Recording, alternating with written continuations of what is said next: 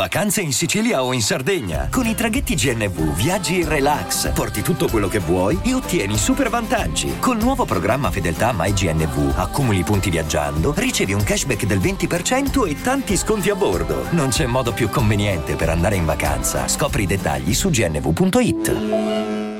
c'era la concreta possibilità che i primi quattro giocatori al mondo e le prime quattro teste di serie si trovassero tutti assieme nelle semifinali di questi Australian Open. Ed invece no, proprio all'ultimo, nella seconda delle semifinali, c'è stata quella che potrebbe essere definita la sorpresa, ovvero la sconfitta di Carlos Alcaraz per mano di Alexander Zverev. Ma andiamo ad analizzare che partite potrebbero essere queste due semifinali, partendo anche dai quarti di finale che l'hanno originata, perché da lì si può capire un pochino meglio lo stato di forma, la condizione e anche il momento dal punto di vista psicologico che stanno attraversando i due tennisti. Medvedev nella notte ha battuto con grande difficoltà Hubert Urkaz in un incontro abbastanza difficile da decifrare perché è stato caratterizzato da un'insolita mancanza dei due giocatori in uno dei fondamentali che più li contraddistingue, ovvero il servizio. Sia Urkaz che Medvedev non hanno servito bene con continuità, soprattutto Medvedev ha avuto una percentuale di prima in campo piuttosto bassa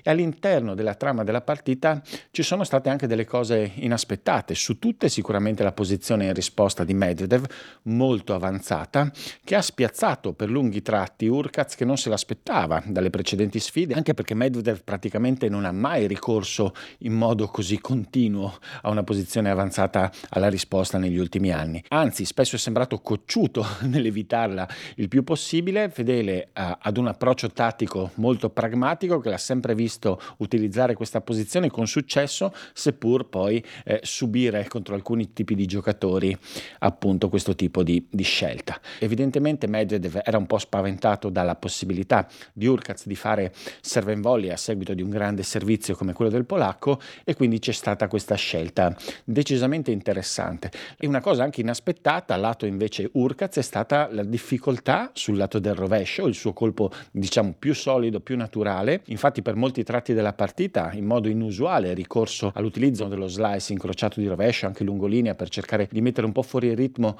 Medvedev, che ha cercato l'aggressività all'interno degli scambi, ma riuscendo poi a concretizzarla in maniera efficace in modo veramente discontinuo. Su questi elementi è ruotata una vicenda agonistica altalenante che si è risolta solamente al quinto set. Medvedev nella parte finale della partita è riuscito nuovamente a servire decentemente, ad aggrapparsi al servizio, soprattutto nel momento in cui sembrava che anche le energie fisiche stessero calando in maniera maniera evidente e questo è un elemento sicuramente da tenere in considerazione perché oltre al fatto di non essere mai sembrato brillante, il tennis non essere mai sembrato appunto del giocatore russo, c'è anche qualche questione sulla sua condizione fisica perché in maniera anomala diciamo per lui non sembra essere al 100% dal punto di vista atletico e questo nella semifinale con Zverev potrebbe contare anche perché lo stesso Zverev venuto fuori da una partita interpretata alla grandissima contro Carlos Alcaraz è probabilmente l'incontro migliore che ho visto fare a Zverev negli ultimi anni. I primi due set sono stati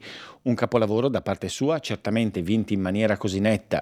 testimoniano anche qualche cosa che non è andato lato eh, Alcaraz, che ha approcciato la partita come gli è capitato alle volte in alcune situazioni in passato con avversari indigesti. Eh, Barbara Rossi durante la telecronaca su Eurosport ha fatto riferimento all'ansia, al nervosismo, alla confusione avuta nella semifinale dello US Open eh, in quest'autunno. Effettivamente l'approccio è stato simile, caotico, nervoso, frenetico, sorpreso soprattutto da uno Zverev estremamente aggressivo e risoluto con un piano tattico molto preciso e soprattutto eh, con un rendimento al servizio assolutamente eccezionale. Zverev è storicamente uno dei giocatori sul circuito con il miglior rapporto fra velocità del servizio e quantità di prima in campo, è altissima. Spesso si è sottolineata la debolezza un po' della sua seconda, l'insicurezza, però allo stesso tempo bisogna anche sottolineare quanto incredibilmente efficace sia questa prima di servizio, sempre sopra i 200 all'ora e con delle percentuali di messa in campo incredibili. Le sue medie sul circuito si aggirano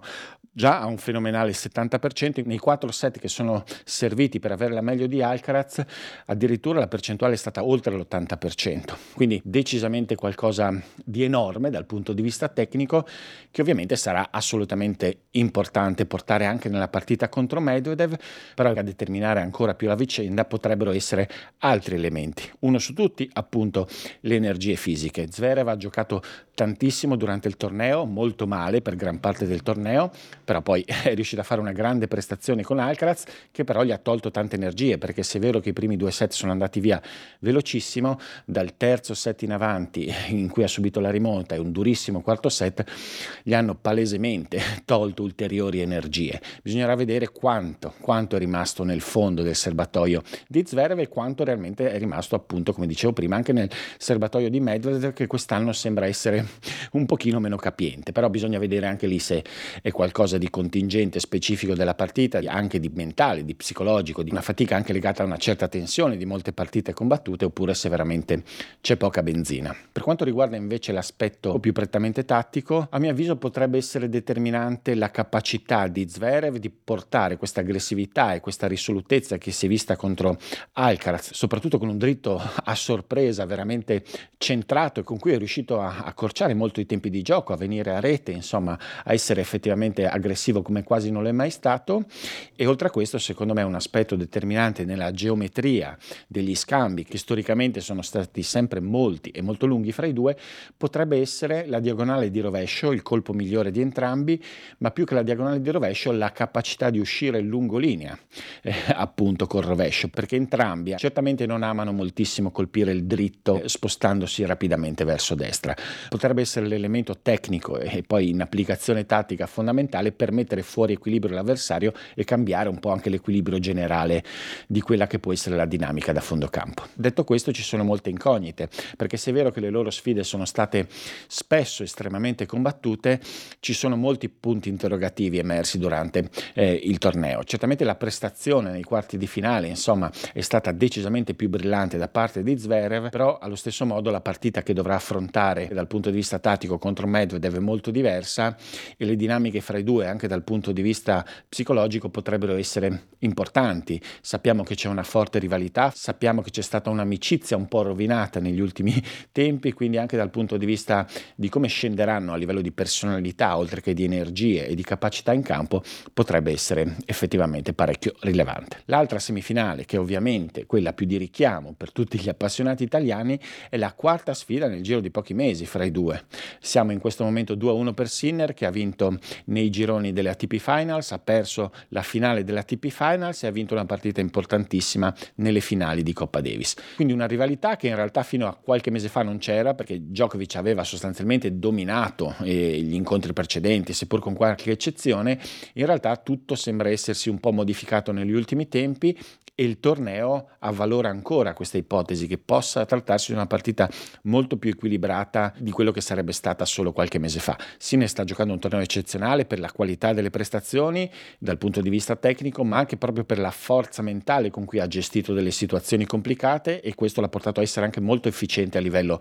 di energie spese durante il torneo. Può essere un fattore importante perché invece Novak Djokovic ha faticato molto più del solito, c'è stato qualche problemino fisico, ci sono stati parecchi tentennamenti tecnici in alcune partite che solitamente non l'avrebbero preoccupato in passato anche nel quarto di finale ci sono state delle difficoltà, anche in questo caso sia di carattere fisico che di carattere tecnico, quindi Djokovic non appare al meglio ed offre ovviamente un pertugio, una speranza per Sinner. Che partita sarà? Beh, non è facilissimo dirlo, c'è curiosità, però il fatto che abbiano giocato parecchio contro fa pensare anche che ci possano essere degli adeguamenti, insomma, anche imprevisti. Djokovic nelle ultime partite ha cercato, soprattutto a inizio incontro, di levargli il tempo, di aggredirlo molto, di non fargli comandare il gioco. Per lunghi tratti di queste tre sfide ci è riuscito molto bene, mettendo effettivamente in difficoltà Sinner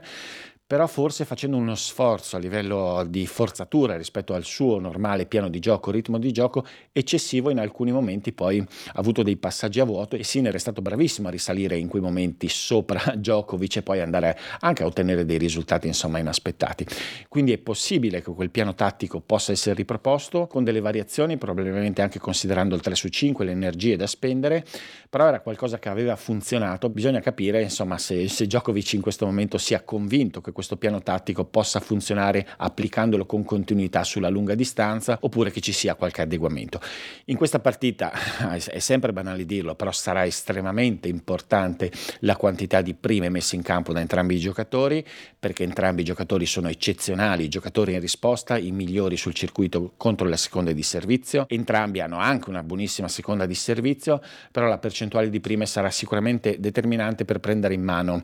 il pallino del gioco, in modo per certi versi analogo a quanto detto per Zverev e Medvedev, anche in questo caso potrebbe essere determinante la capacità sulla diagonale del rovescio di cambiare lungolinea, oltre che di stringere e di riuscire a essere efficaci su quella diagonale. Credo che però, a differenza dell'altra partita, possa essere decisamente determinante anche la diagonale del dritto e soprattutto la capacità di aggredire con precisione il dritto alla prima occasione, insomma, anche con i cambi lungolinea, anche prendendo la rete. Perché entrambi sostanzialmente hanno costruito un grandissimo dritto dritto eh, nel tempo, però non è il loro colpo più naturale e soprattutto nei momenti in cui viene spinto al massimo ci sono ancora delle occasioni, dei passaggi dove questo colpo può lasciarli un pochino a piedi. Sarà molto importante vedere chi è più stabile, chi è più centrato anche sul lato del dritto. Panoramica anche su quelle che sono le semifinali femminili, la partita assolutamente di cartello è quella fra Coco Goff e Arina Sabalenka, la definiscono tutti una finale anticipata, è corretto probabilmente per il valore delle due giocatrici, sicuramente per il tennis espresso da Sabalenka che è di gran lunga la favorita per quanto visto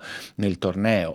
per la vittoria finale, è debordante in questo momento la condizione e la qualità del tennis di Sabalenka, come ho detto più volte, accompagnata da una tranquillità nuova che fa decisamente spavento agli avversari. Tutt'altra impressione, soprattutto nel quarto di finale, ha lasciato Coco Goff che ha vinto una partita contro Kostiuk tremenda, giocando malissimo, riuscendo a tirare fuori, sì, un risultato, ma non attraverso sicuramente la qualità della prestazione. A mio mio avviso tutto è nelle mani di Sabalenka, della sua tranquillità, della capacità di non perdere la testa, di riuscire a essere precisa col servizio, di non perdere la testa se le percentuali al servizio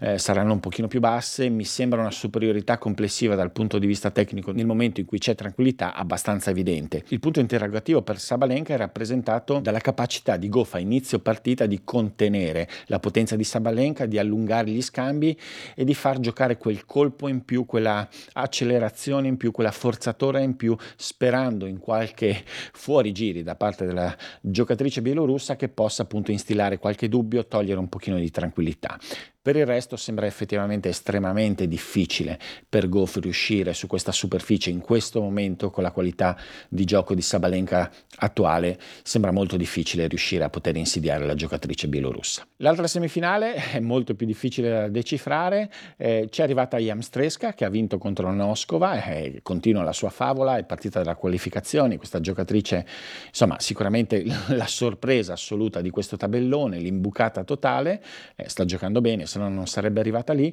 È molto difficile capire che partita sarà con Ki Wen Zheng, che ha vinto facendo molta fatica nei primi due set contro Kalinskaya, mostrando delle difficoltà di stabilità sul lato del dritto, abbastanza preoccupanti, fa fatica a colpire il dritto in corsa, Kalinskaya è riuscita a muoverla molto bene per due set, poi però Zheng è stata molto brava, soprattutto a metà del secondo set, a, a tenere duro, a rimanere in partita dal punto di vista mentale, a farla girare con alcuni sprazzi, crescendo col servizio e crescendo soprattutto soprattutto con questo dritto che mano a mano appunto è riuscito a salire di livello e cambiando decisamente l'andamento della partita in un terzo set dove si è rivisto tutto il suo talento. Ecco, sicuramente a livello di potenziale la favorita è ovviamente Zeng, è una giocatrice di caratura superiore sotto l'aspetto tecnico, però non è ancora completamente formata, stabile e affidabile nel suo gioco. Anche il servizio, che è un colpo con cui può fare la differenza nella prima di servizio, però è abbastanza instabile, spesso è soggetta a fare un sacco di doppi falli. Il dritto, appunto, abbiamo detto, è un colpo con cui spinge parecchio, però può lasciarla a piedi. Di rovescio è fantastica, è un atleta eccezionale. Se riuscirà a mantenere un pochino di freddezza, insomma, ci sono tutti gli elementi perché possa andare sopra Iam Stresca. Però, appunto, in questo momento del torneo, giocatrici con così poca esperienza a questo livello, insomma, può succedere sicuramente di tutto. I'm Sandra, and I'm just the professional your small business was looking for. But you didn't hire me because you didn't use LinkedIn jobs. LinkedIn has professionals you can't find anywhere else, including those who aren't actively looking for a new job but might be open to the perfect role, like me. In a given month, over 70% of LinkedIn users don't visit other leading job sites. So if you're not looking on LinkedIn, you'll miss out on great candidates like Sandra. Start hiring professionals like a professional. Post your free job on linkedin.com/people today.